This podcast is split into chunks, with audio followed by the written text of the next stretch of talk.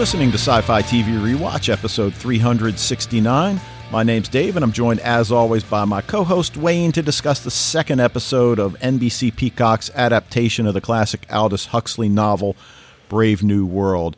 And, you know, like we were saying before we started recording, uh, I, I guess we're both realizing that not as many people have read the novel as we believed heading into this. And not sure why that is, but it is. Yeah, I don't know. I mean, there's probably a fair number of people who have read it, but there's also probably a ton of people who haven't. There's probably a lot of people who, after they see a couple episodes of Brave New World, were like, "Hey, I want to read this book." You know, um, th- there's a couple things that you know, in reflection of the last week, I'm like, I shouldn't assume that people have read the book, and that's and there's not here nor there. I, you know, being a, very much an academic snob, if I say oh well you haven't read the book so you should have by now. It's been you know out there for you know almost a century now. So you know i mean that's that's not right because there's loads of people who are coming to it for the first time here. And so um you know i'm going to definitely minimize my reference well but i mean it's, it's going to be easier now because episode 2 really really departs from the book. But yeah, I, I think I still justify in talking about the novel in the for episode one because it's building that world. So comparing the two worlds that Huxley built and that you know they built for the TV show. But uh, the departure from the novel now is is so dramatic that uh, I really don't. You know, I, it'll be much easier for me to shut my mouth and to just talk about the the TV show as as its own work of art and not keep comparing it to the novel. So yeah, I apologize for I, that. Well, I think we'll both know when it's appropriate eh, because one of the things that occurred to me as I was watching episode two is the way both main characters are described in the novel. And Lenina is, of course, described as beautiful in the novel, which she, of course, is in the series as well. But she's also described as being uh, relatively promiscuous even for their period, you know, even for their society in the novel. And, you know, we get that scene when they get to the hotel and she sees the conjugal pool and it's like her eyes light up like, yeah, dude, this is good.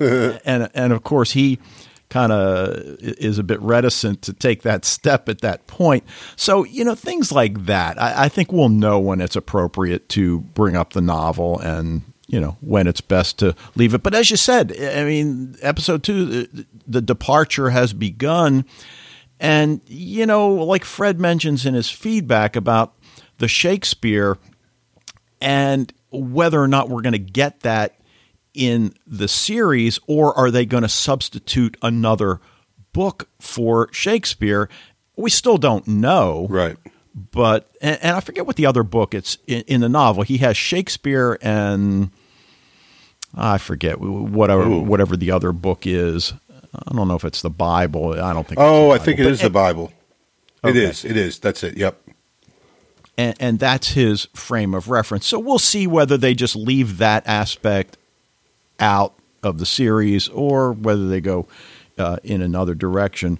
Regardless, uh, I thought this was a great episode, maybe even better than the pilot. Yeah, yeah, I think so. I, I mean, I don't mean to say yes, obviously, but but I'm just saying I agree with you that I I liked the pilot, but at the end of this one, I was like, damn, you know, yeah. like it really uh, they really turned it up for for episode two here. So yeah. So listen, why don't we take a quick break because we're heading into the discussion proper and we haven't talked about what we're watching True. yet. And uh, there's two things I want to mention. One, as it turns out, is a Dutch Netflix series called The 12, which it appears, you know, on the surface to be the Netherlands answer to 12 Angry Men. And it's, of course, following the 12 members, actually 14 members because there are two alternates of a jury in a murder trial. And so far, it's pretty good. I was reluctant to watch it. My wife kept promoting it, and finally, I agreed because we had. You know, nothing else to watch at that point. So, pretty good. The other thing, though, and you've probably seen it on your Netflix feed as well, and maybe you've even seen it because it dropped January 1st of 2020. It's a show called Messiah.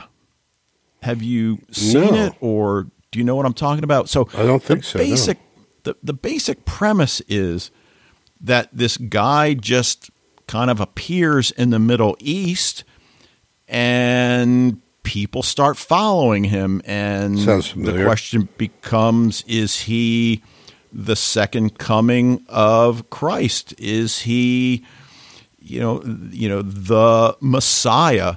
And you know, of course there's nothing that's really known about him. And as this is going on we're following the events through the eyes of a female CIA agent whose you know area is the Middle East. And of course she's extremely skeptical about what she sees and then that story parallels a young yeah he's probably about 16 or 17 young man in the Middle East and his journey as well. So it, it's it's really a nice parallel. And while you get to the end of the season and it's really a bombshell uh, closing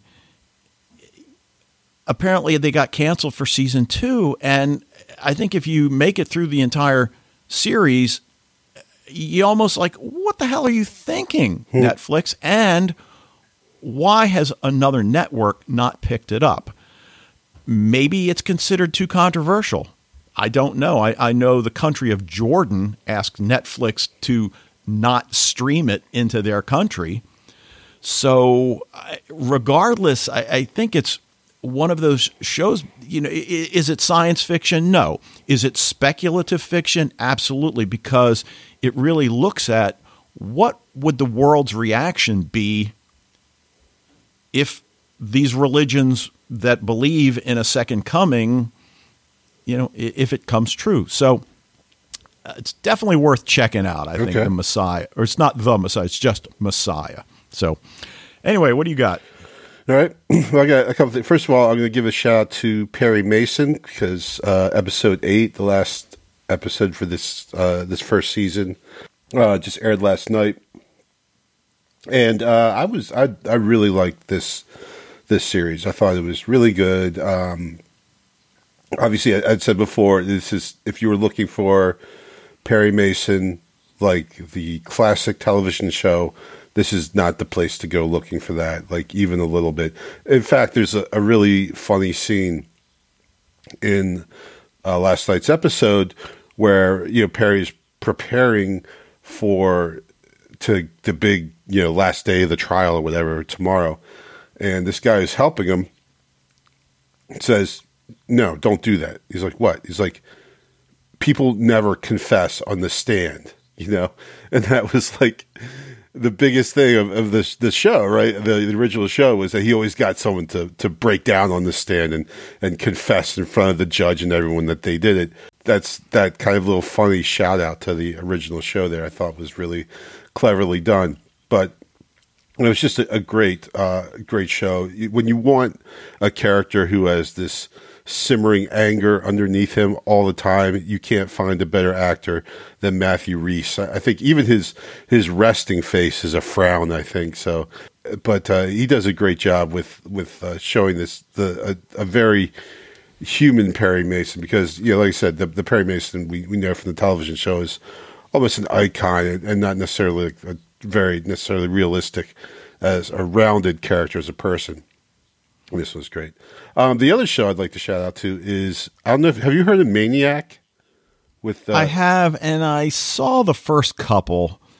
It didn't really grab me enough to keep going. Right. See, that's the thing. You just watch the first couple um, because, like, I, I I will admit that um, it it does not start off super great, and, and it's kind of and especially because the, these the, the two characters uh, played by Emma Stone and and Jonah Hill um, are definitely people who are not they're not not people we'd naturally be drawn to.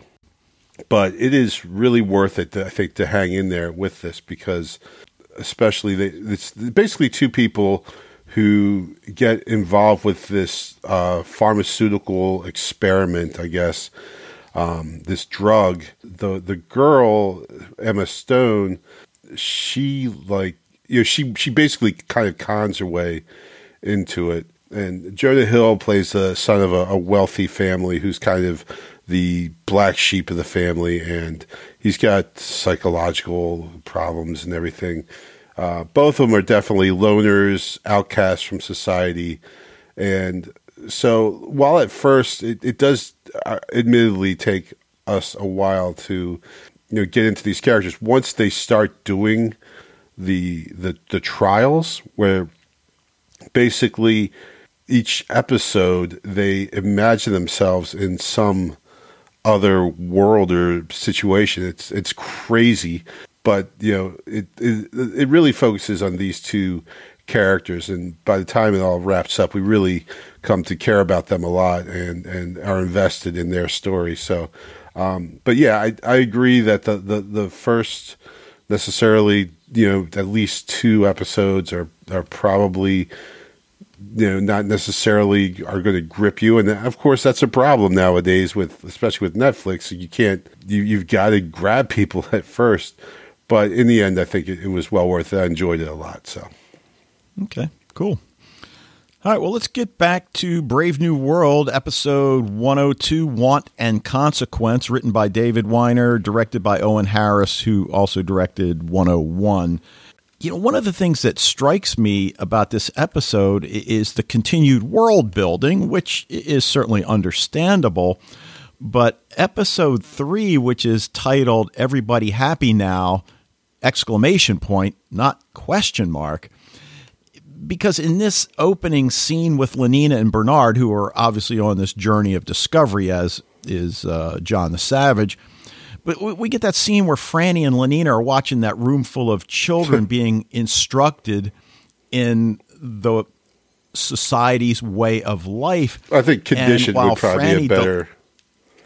Yeah, exactly. And it even, I, I think it's called the conditioning room or something. You can see it at the top of the screen but all levels are present. And I think we all find it interesting that the kid that gets zapped is a higher level who's messing with an epsilon. Right. So even though later on, of, of course, we see the scene on the bus and and the uh, the rocket where the little A plus uh, ass wipe is. Yeah. Uh, I thought he was know, a little a hole, but yeah, exert his power over Lenina, who's only a beta plus, and um, you know, I, I, just found that interesting that that we see that conditioning taking place in in this manner. But well, yeah, also, if I could actually just step into that because I've I've actually thought of that scene a lot because obviously we're meant to think this kid is out of line. He's a, a jerk. Uh, he deserves everything that he gets from Bernard, but if we reflect back on that scene, we'll say, well, he's just a reflection of his conditioning, right? He's been taught this. He's he's for him, it's not necessarily, you know, he's he's not out of line. It's just this is just a thing. But when then you know, but of course, when you say things like that, when you say that, then you say, oh well, then that excuses all kinds of behavior in the real world if we just say, well, that's how they were brought up, right? So that's that excuses what they did, and of course that it doesn't, right? So I think Bernard's solution of of, of embarrassing the kid and then telling him to earn his A plus status is is kind of perfect. You know, it's like no, he's not. He's not excusing the kid. He's not saying, okay, well, just because you're conditioned to believe this. He's like, well, you're better than this. Um, so I, I kind of like that the you know ultimately the the message that delivers there. Yeah, and we get the sense that Bernard has had to earn his status as an A plus because, again, we get the mention that there is something that is perhaps a bit sketchy about you know his uh, I guess genetic background, and as Franny says, he's probably not even an alpha, but I guess what also comes out of this scene for me is the jealousy that Franny clearly exhibits toward Lenina. And no, everybody's not happy now.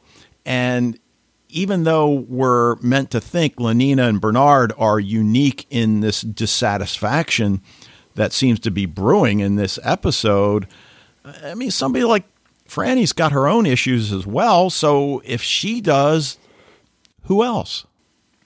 Well, and that seems to be something that uh, this theme that that is kind of coming out in fits and starts through the show is this idea of you can have you can create a society that is controlled and that has you know that that is maintains order and peace but there are just these elements of the human spirit that don't you know fit into that right that Right, there's right. there's and, and sorry go ahead and seem to break through the conditioning and the Right. drugs.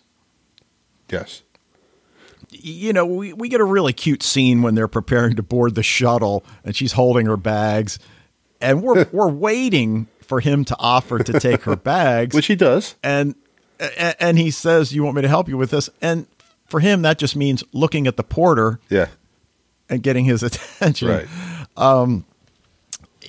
but she's never been on a rocket before. And again, he, he's doing the, I hate to say typical male thing.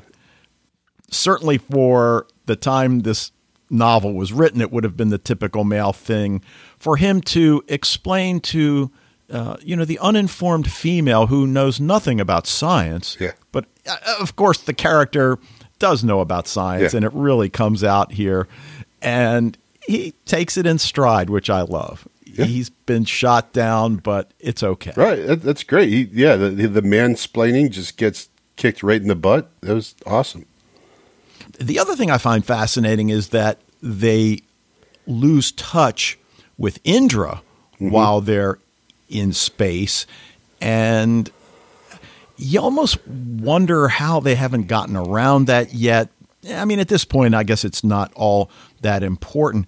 But she starts to take a pill, and he tells her, You're going to want to feel this again, it's one of those things that, oh, there are certain things you want to feel and certain things you don't. So we don't really know how the society at large has been conditioned.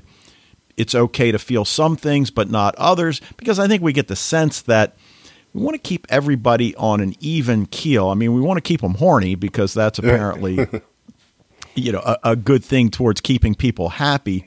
Right. But you know, Well, I, I think just as as an alpha, especially with Bernard, and it seems, I guess, also with Lenina as a beta, that these higher castes have the ability to choose what they want to feel or not, and you know, and of course, when we from you know Mond's discussion with CJack sixty later, it's clear that they are not given the option they, of being able to choose when to feel and when not to.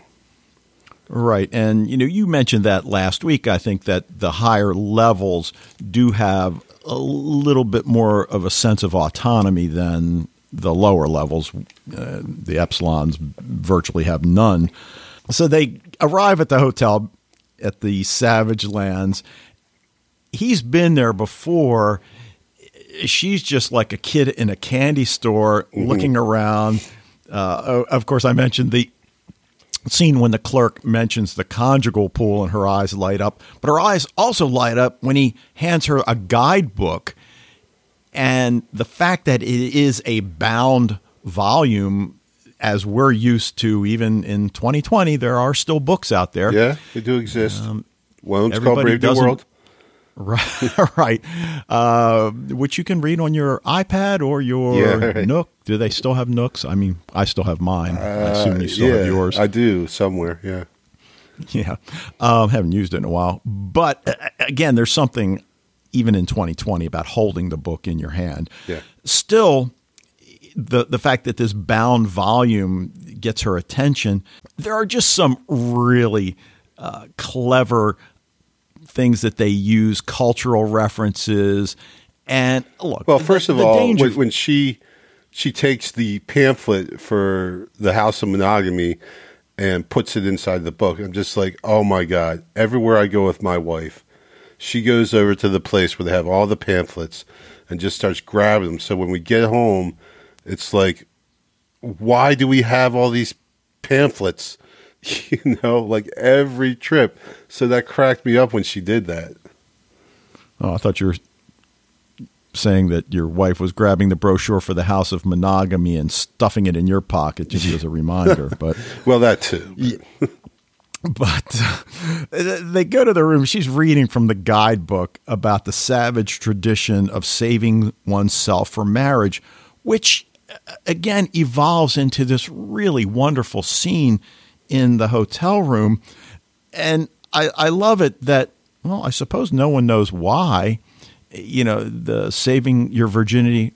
Well, what's virginity? Uh, I don't know I don't either. Know. but he's put off by the fact that this is not the room that he asked for. And you know, at first I was thinking that all right, somebody's just messing with him. Not sure why we don't really get an answer as to what happened. Of course, they have a great view of the conjugal pool, which sure. again, her her eyes light up, and and uh, we learn that he's trying to recreate a visit he had when he was a teenager, and, and he tells her, I think it's still when they're on the rocket, explaining why so many young alphas are on this savage land trip and it's to show them what the alternative is if they don't buy into their social structure. And on the one level that makes perfect sense, you know? Sure.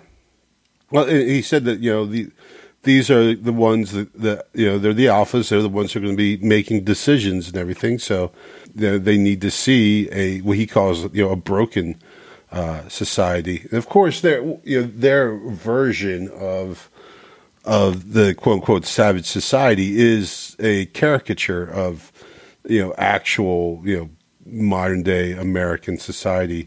You know, nonetheless, yeah, you know, it makes sense that you would have you know you want some buy in, socially speaking, from your um, you know your your leaders and decision makers. Yeah, and you know the the build up of their almost sexual encounter is just done so wonderfully because they're talking about you know the uh, the savages philosophy of saving oneself for marriage and, and the big build up and, and the reference to what we know is the uh, girls' night out at the uh, stripper club. But uh, of course, she's not really clear what any of that means she's the one that initiates the clothing removal, but but then something stops her. And that what if we're different? We could be different here, which is then setting up this whole scenario for these two. I mean, on the one level, we think, well, what is she saying? That we should get married? Well, they don't have marriage in right. their social construct. So, yeah. So, this scene, when I first saw it, because it's it is hard to kind of necessarily hear what they're saying. Um, and he just talked about marriage, and then they break apart. I'm like, oh, really cool, Bernard. You just messed it up. But when I went back and watched it the second time, is that they are getting themselves worked up at the thought of re- holding back and and waiting to have sex. Uh, and then we get them boarding the school bus, and, and, I love the fact that it's an actual school bus. You, you, yeah. you know, and it just adds certainly a, a, level of realism. Although in the real world in 2020, I don't think we're going to be seeing very many school buses operating. at, no, no. At least in states that have a clue, anyway. But uh, right, right. Which Georgia apparently is not one. Oh my god. But did you see I, that picture? I did. Yeah. Oh my god. Um, now in the novel, I think it's referred to the time period as like the 2500. I think here. Oh yeah. We we learned that 200 years ago the savages chose to pass on the chance to be part of the world state. So so whether this is 2220 or 22 something. Again, it's not really important. Uh, I think that's that's kind of a little thing. But as they're. but, but you're right in that it, from what we've seen of the Savages, though, their society definitely looks like early 21st century type thing because you know John goes I, I don't even know what that thing is he has but it looks like it's you know some kind of like you know digital files that he's able to listen to music with. Um, so that you know would clearly put this you know at least in the early 21st century. Right. It almost looks like he has some sort of little SD cards that maybe have music that he plugs in or or or whatever. But as they're riding to the Savage Land, the tour guide's pointing out the complete unit with pregnant mom, dad, and two kids, and and, and of course. Lenina's horrified at the prospect of actually carrying a child and then giving birth because, again, it's not something that takes place in their society. You know, once they get there, again, we get that scene with that kid from the plane or from the rocket who now wants her seat so he can have a better view. I don't know that she understands chivalry. I'm not sure he understands chivalry or even just common courtesy. Right. But he's going to step up for her.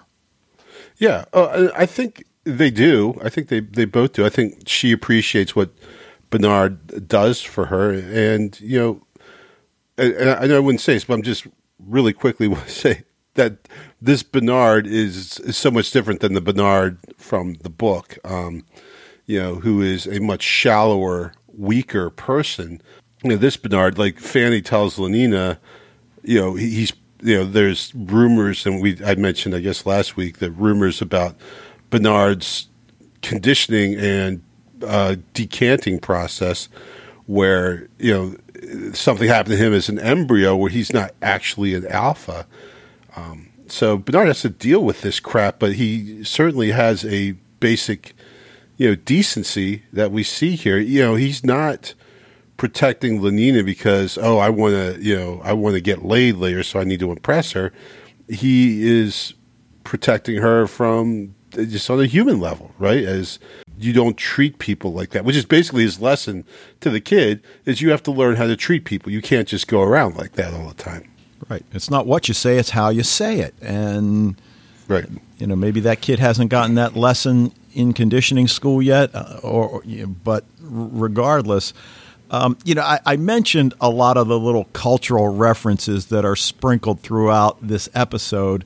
And again, anytime you have a, a, a show like this, you run the danger of maybe doing it too often. I don't think that's the case here. They go to the House of Want for their first performance. And for they, the Day of Black. yeah, the Savage Holiday. I think I think they may even say that it's their most revered holiday. Right, right, And of course, we recognize it immediately as a Black Friday rush to the nearest fill in the blank Best Buy, whatever store that yeah. uh, generally We're they need you, to sell. Walmart. uh, yeah, Walmart, exactly. and we see the New Worlders sitting in seats behind glass. They're eating popcorn as they watch the savages trample others to gain an advantage. And dude, I, I guess the real takeaway is that's not really that far from the actual truth. Exactly. I mean, people have died on Black Friday, right? Sure. Like people have been crushed to death. So, yeah, it's. I mean, it is an exaggeration, but it's not a necessarily that great of one. You know, they they kind of get.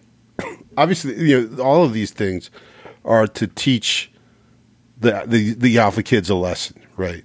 Uh, and or, or to teach really any visitor a lesson is that this is how it was before. We definitely don't ever want to to be back there like that, you know. Yeah, exactly. Um, because that was that was brutal. But you, you also can see like from and you know like I don't.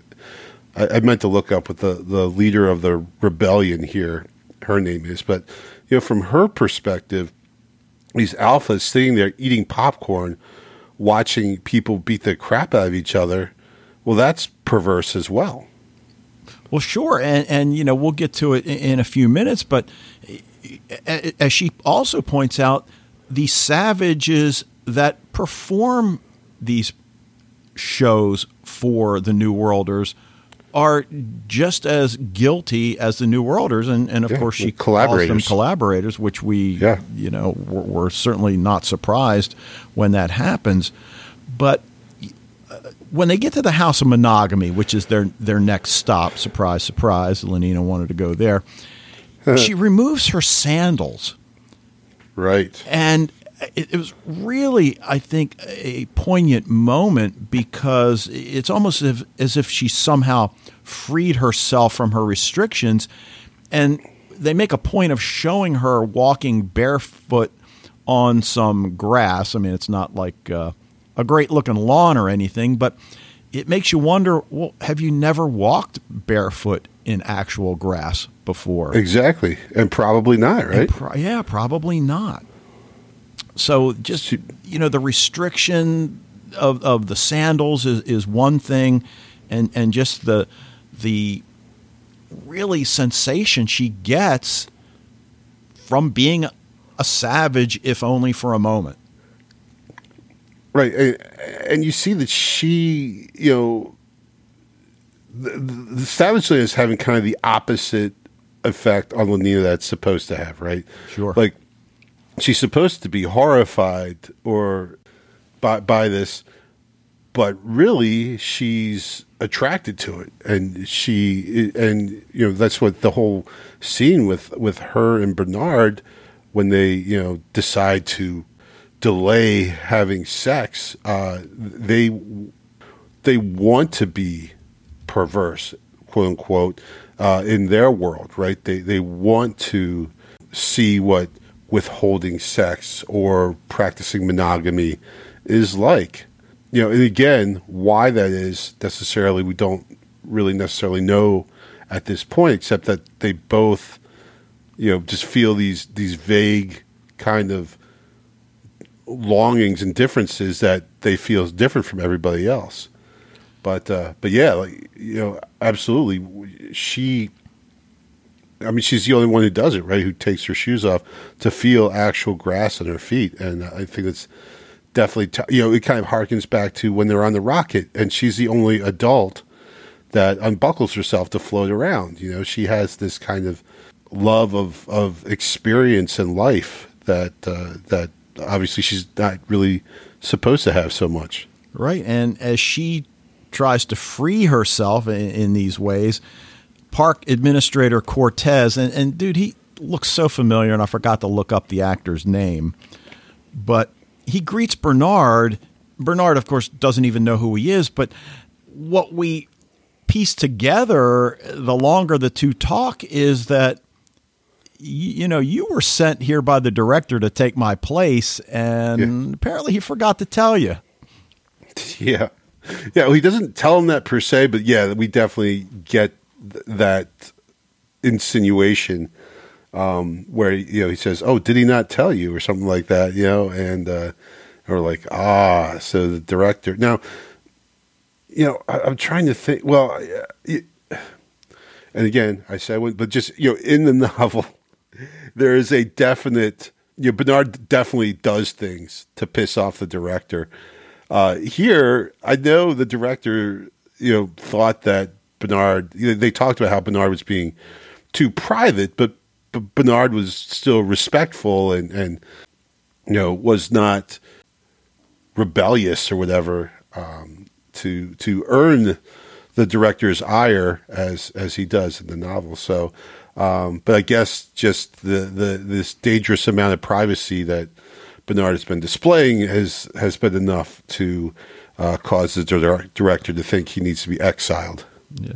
Well, let- let's talk about John the Savage's uh, journey for a bit. It, it, it doesn't take up a lot of screen time, but right away, did you recognize the guy in the commercial?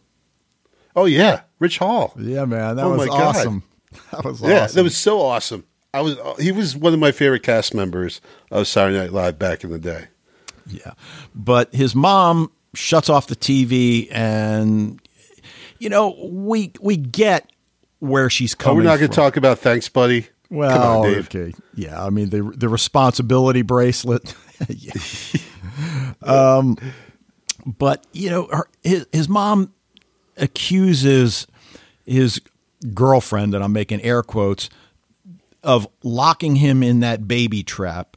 And and of course he's desperate to get out of here even though as she says, "Where are you going to go?" Yep. But it's all all about her. Well, if you leave, what's going to happen to me? And Right. you know, as any good son of his age with a mother that you know is reasonably healthy, et cetera, et cetera. you know, mom, what happens to you is up to you. You know, you're you're not that old. You can you can Right, deal with but, it. yeah, but I I think he that, that her basically you know everything they talk about is like where can we go? What can we do? You know, so it's like I don't think John's really separating himself from his mom, which is not great for someone of his age. He should developmentally gotten to a point. Um, Grant, your mom's hot, so okay, that that could there could be some Oedipus things going on there. I, I shouldn't say for the first time because I can't remember from you know if he really expressed his desire to get out before, but this idea of I need you know I need to get out of here like that that puts him in line with Lenina and Bernard as being someone, and we talked about this last episode of, of being just of experiencing discontent and not being, you know, not accepting what is, you know, put in front of them. You know, where can they go though? That's the thing. Like he, he there's literally nowhere, for, and he does say to his mom is, you know, he's not real, he's not coming, and you know, again, who is that that he? You know, that they talk about. Like, what does that mean? He's not real. He's not coming. right, we well, having read the novel, we kind of know what she's Yeah, exactly. I, I, I said I wouldn't say that I anymore. know, so I. I, got Well, I we're not- tricked you into saying it that time. But right. We're not going to answer it, but uh, um, yeah, I- I- exactly. Um, and then that scene where John and the actors are getting ready for that day's production, which is, of course, at the House of Monogamy. and which I love. I, I was really disappointed that this uh, didn't get to play out a, a little bit further. I was really gripped by the drama of it. Well, well, you know, in the written reviews I do for Den of Geek, I always start them by pulling out a quote from that episode, usually a piece of dialogue. There's nothing more dangerous than live theater. And obviously, the foreshadowing of that statement, he has no way of knowing what's going to actually happen.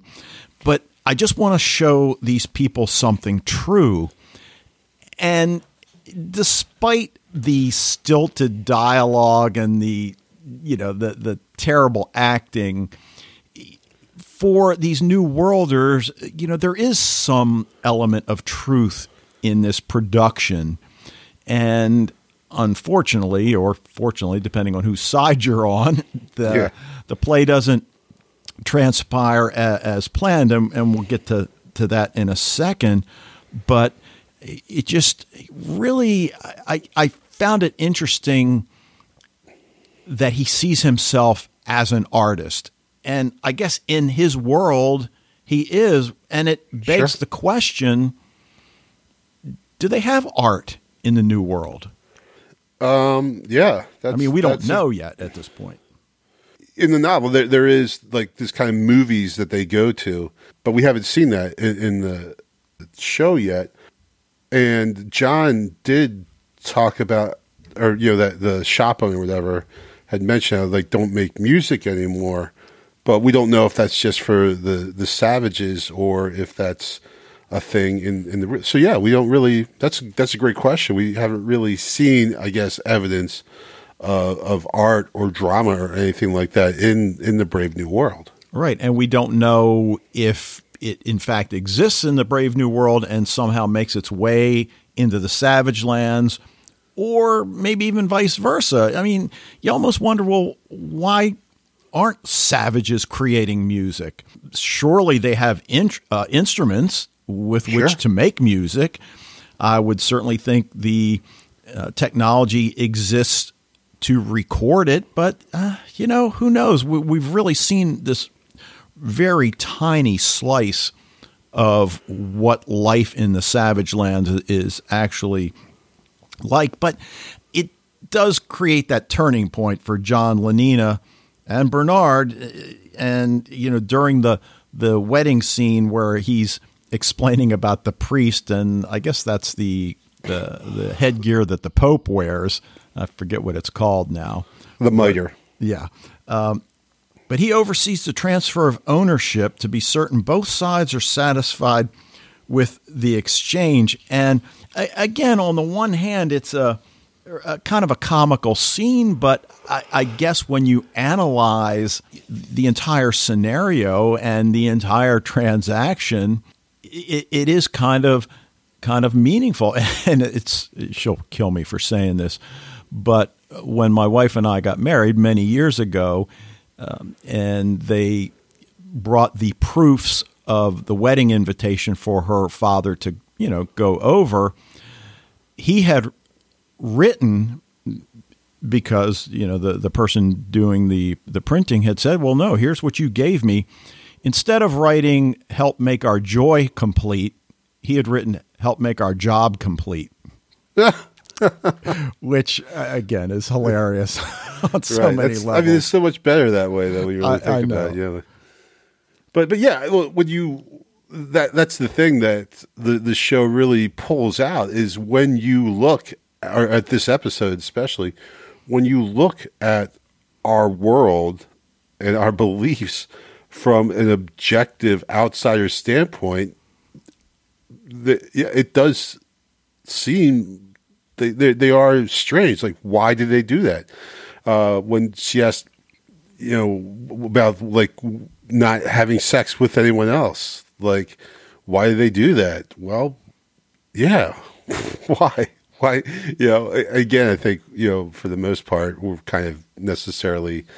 I don't know if that that happens a lot anymore, where you know people get married and that's the only person they'll have ever have been with and ever will be you know, well, hopefully ever will be after they get married, but you know, they've probably had multiple experiences before they get married nowadays. But but yeah, but it, it, begs the question: why why do these things occur? And when you, it's funny because when like the tour guide, when referring to like the family that they pass by, um, talks to them like they're on like a safari or something, and that they're they're beasts. You know, like oh, we don't usually see the female out in the daytime and everything like that. So yeah, so so you know when you get that objective standpoint, uh, sometimes a lot of your customs tend to be you know you question them.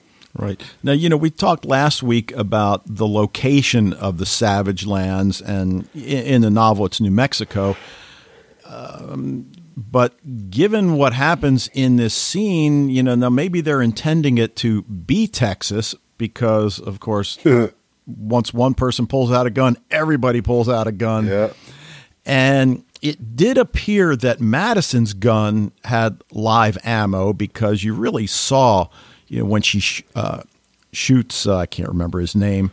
Uh, yeah. Well, his sh- gun did too because he he shot the guy's like you see blood come out the back of the guy who's playing the groom. Right.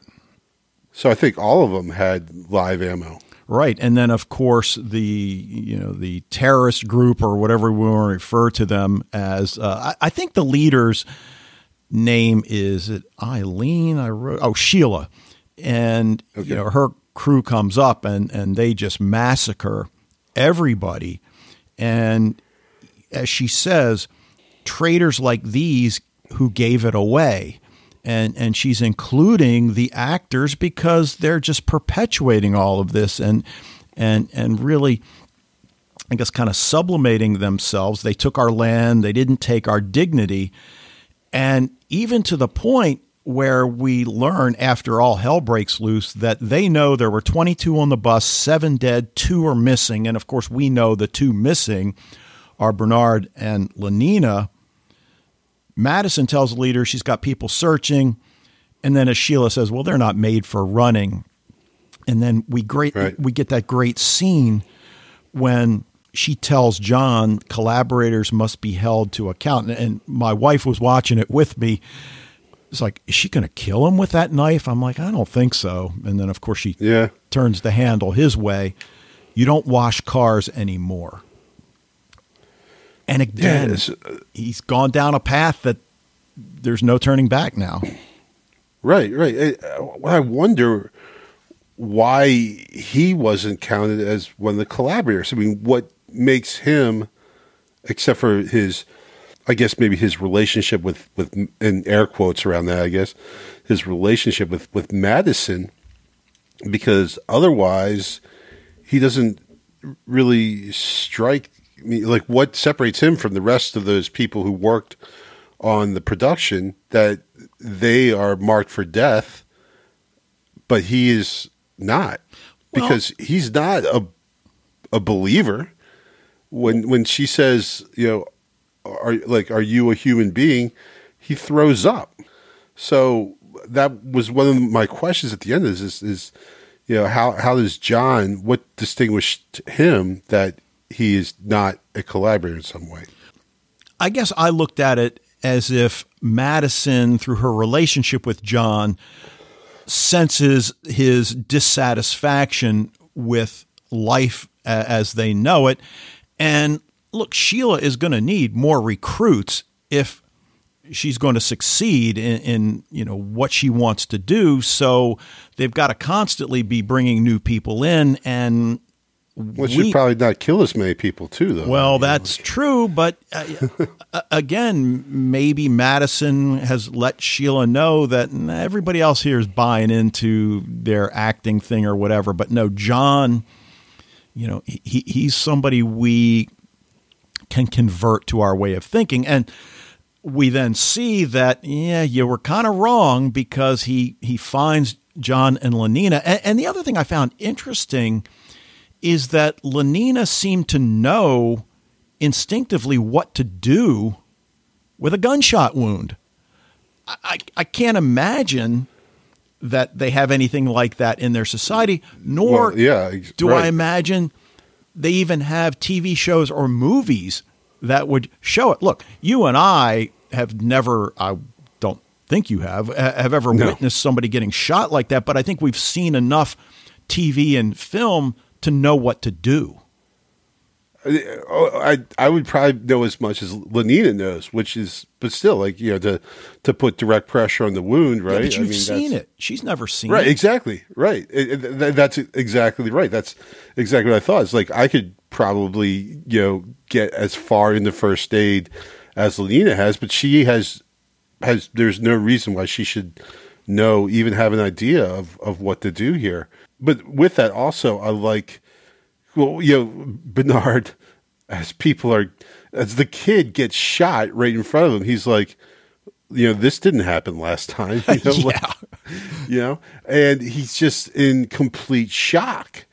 And it's Lenina who is the one that has to have the presence of mind to get him up and moving, and ultimately to to to treat his wound.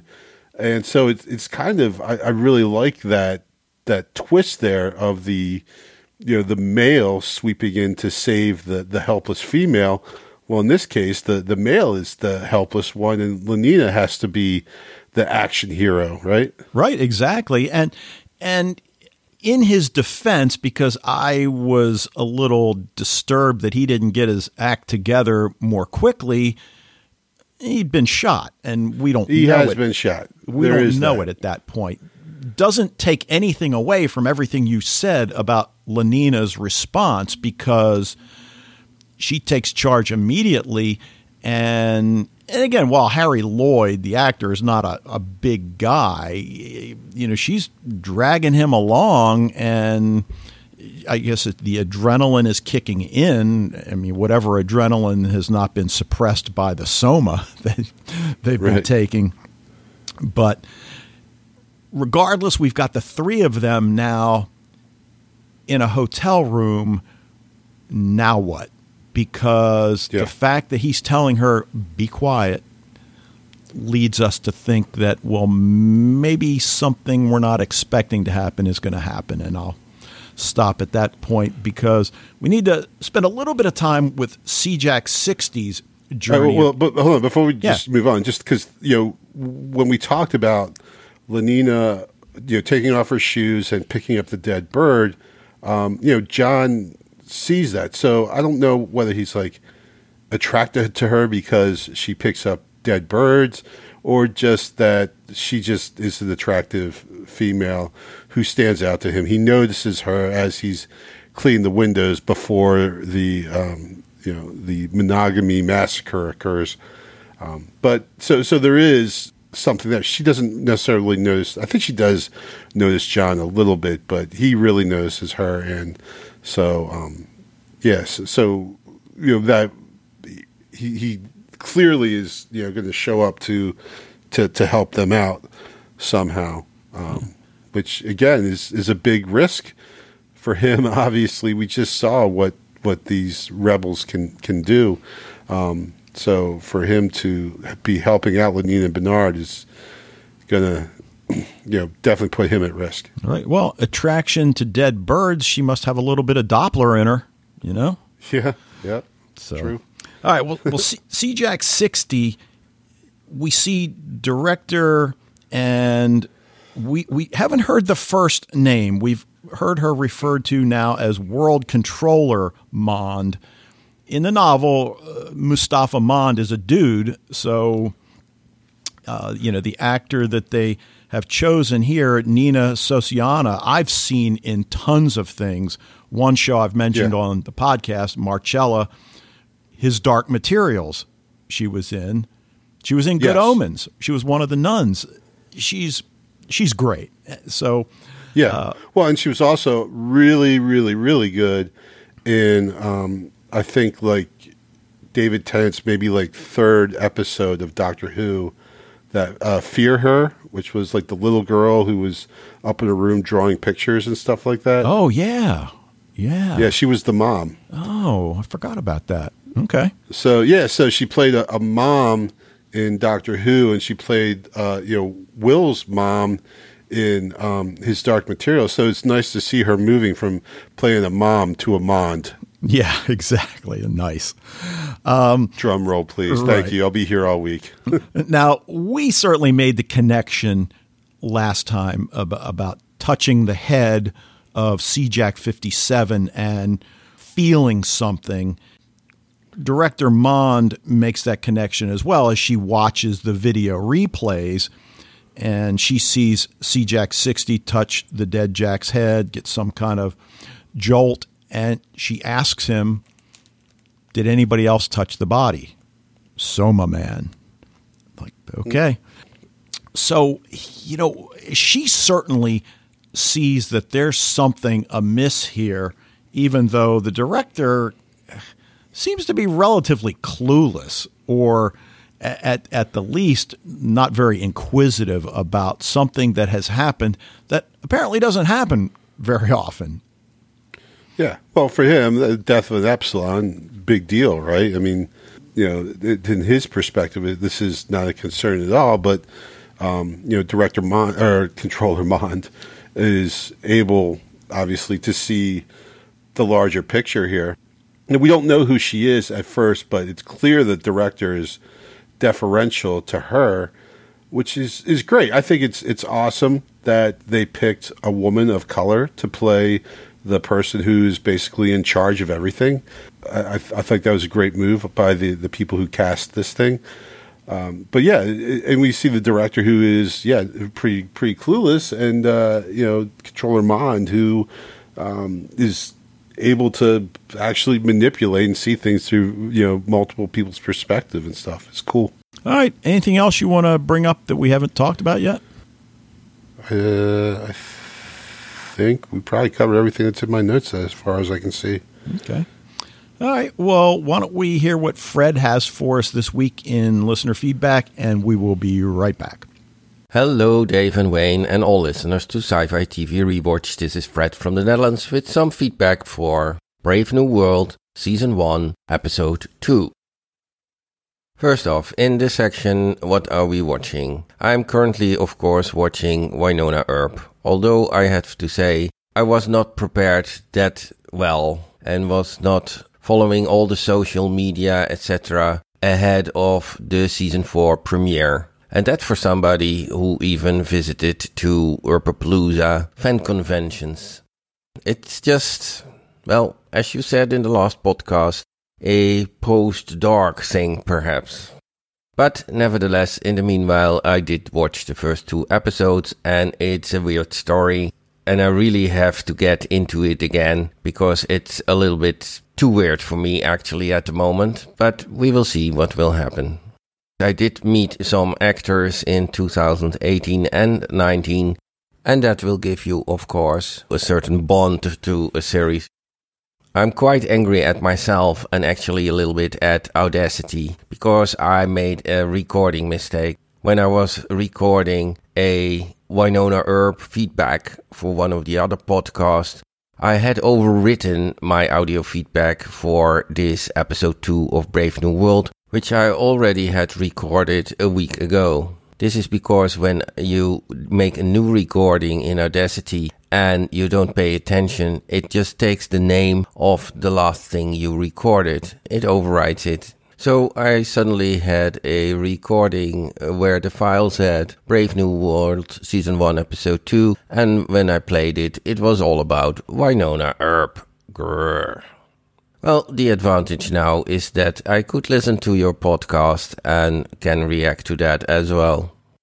One other thing I just watched yesterday is Star Trek Lower Decks, which is a cartoon, and I don't know yet what I think of it. It's it's between a children's cartoon and an adult cartoon with a lot of references of course to the Star Trek universe, but I still don't know if I like it. The concept is funny though. It's called Lower Decks and it's about the minor figures on a starship and their lives. And after finishing the first season of Marvel's Luke Cage, I'm allowed now to watch the fourth season of Agents of S.H.I.E.L.D. So, thank you very much for your season 7 spoilers in the previous podcast. I strictly follow the Marvel Cinematic Universe timeline, watch advice. And because of that, I also watched Doctor Strange with Benedict Cumberbatch, which I like a lot. In this timeline, Doctor Strange is positioned in between Luke Cage season 1 and Agents of S.H.I.E.L.D. season 4. Okay, let's go into episode 2 of Brave New World. First off, I was very pleased that there was not a lot of Shakespeare quotes in it. So it seems they didn't take that from the two TV movies, neither from the book, because I assume you didn't answer that question actually last week, whether in the book there are also a lot of Shakespeare quotes. And it is indeed, as you said, interesting whether the Shakespeare quotes will be replaced by something else in this series. And sorry, Wayne, Shakespeare is not Old English. But for me, it sounds like at least older English. Okay, I'm an English literature savage. I know. As said in the last podcast, I like that there was a lot more world building about the world outside the Brave New World. In the two TV movies, that is much less. The best scene in this episode, I found actually that when Bernard and Lenina are in this hotel and not having sex and enjoying themselves about being naughty, and they even have fun about it later in the bus towards the Savage camp. Such a very nice reversal. And it's actually the scene in the bus I find really terrific. I don't know how it's in the book, but I found it very peculiar that the world controller Mustapha Mond is in this series a woman, whereas in the two TV movies it's a male, and in the 1998 movie it's even Leonard Nimoy, which we know as Spock. Normally, I don't watch ahead, but the only way I permit myself that is first recording an audio feedback so that I really don't know what's coming, and then watch the next episode. Because I already had recorded this audio feedback, but sadly overwritten it, I allowed myself to watch episode 3. Well, I'm not going to spoiler you, but if you are doubting to follow this series, please wait with your final decision after you watched episode 3 because there is a very nice and some quite different episode coming ahead. Greetings, all the best, Fred from the Netherlands. All right. Now, I know you and I covered the first episode of Wynonna Earp on the podcast way back when. I don't think you continued with the series, right? I did not. Nope. And it's a show for me that just went off the rails really quickly. And uh, you know, I know a lot of people love the show, and and then that's great. You know, that's the great thing about TV these days. There's something out there for everybody. But sure, um, yeah, I, I quit midway through season two. So Fred, um, you know, I'm glad you have another show to do some feedback for. And then, dude, your Audacity issues, even though I don't use Audacity, uh, I certainly can relate to that kind of a problem. But uh, yeah. Now, he mentioned that animated series, Star Trek Lower Decks, which I'd never heard of, but I'm not a big animation guy. I mean, I do like South Park, I will say. but when he mentioned the fact that it covers minor characters, immediately I thought of Rosencrantz and Guildenstern are dead, which is sure kind of like the the classic play that examines the side characters from a major production, which of course is, is, Hamlet. That's obviously a nice segue into his question about the Shakespeare quotes, which we kind of talked about before. That oh oh oh, that, that's one thing I want to bring up. So where we said there's not really Shakespeare in um, in this, but yet they watch a play where everyone at the end is dead. What's more Shakespearean than that? Ah, nice, good point. I right? love it. So, um, well, Fred also talked about Fred is doing a hardcore MCU watch. If he's interspersing the movies with the the Netflix shows, I don't think they really tie into one another narratively like at all. Um, but more power to you, man. We're almost done. We've been doing for a couple months now because you know we're not able to get together every night to sit down together. But um, you know, a couple times a week, we'll sit down as a family and watch you know movie from the MCU. And we just watched Infinity War last night, so we are now at at Endgame, and we're which is good because my uh, eldest is going back to college on Wednesday, so we're just just going to creep. I don't know if we're going to. Far Spider-Man: Far From Home is kind of like the, the technically the last movie of of that quote unquote phase, but I, I don't think we're going to get that one in before uh, he goes. But at least we'll get Endgame in, which pretty much wraps up the uh, the MCU. So I'm with you on that. Though okay. I, that's uh, I, I I couldn't. That, that's taking the next step to link it in with all the shows on um, you know on Netflix too. Well, you know, Michael and I are going to record tonight uh, for Den of Geek the uh, our reaction to the final two episodes of Agents of Shield, which you know are, is the series finale. And if you go online and you know read stuff about Marvel Agents of Shield, a lot of people are concerned. Well, it deviates from the MCU universe. Well, I guess that's redundant. And I guess I've never cared uh, you right. know, it just never mattered to me that something doesn't make sense within the larger MCU. Well, so what? You got great characters, great storylines. That's all I need. I mean, yeah. Again, I go back to what my wife always says, and I mentioned many times on the podcast. Oh, you're okay with time travel, but those plot holes bother you.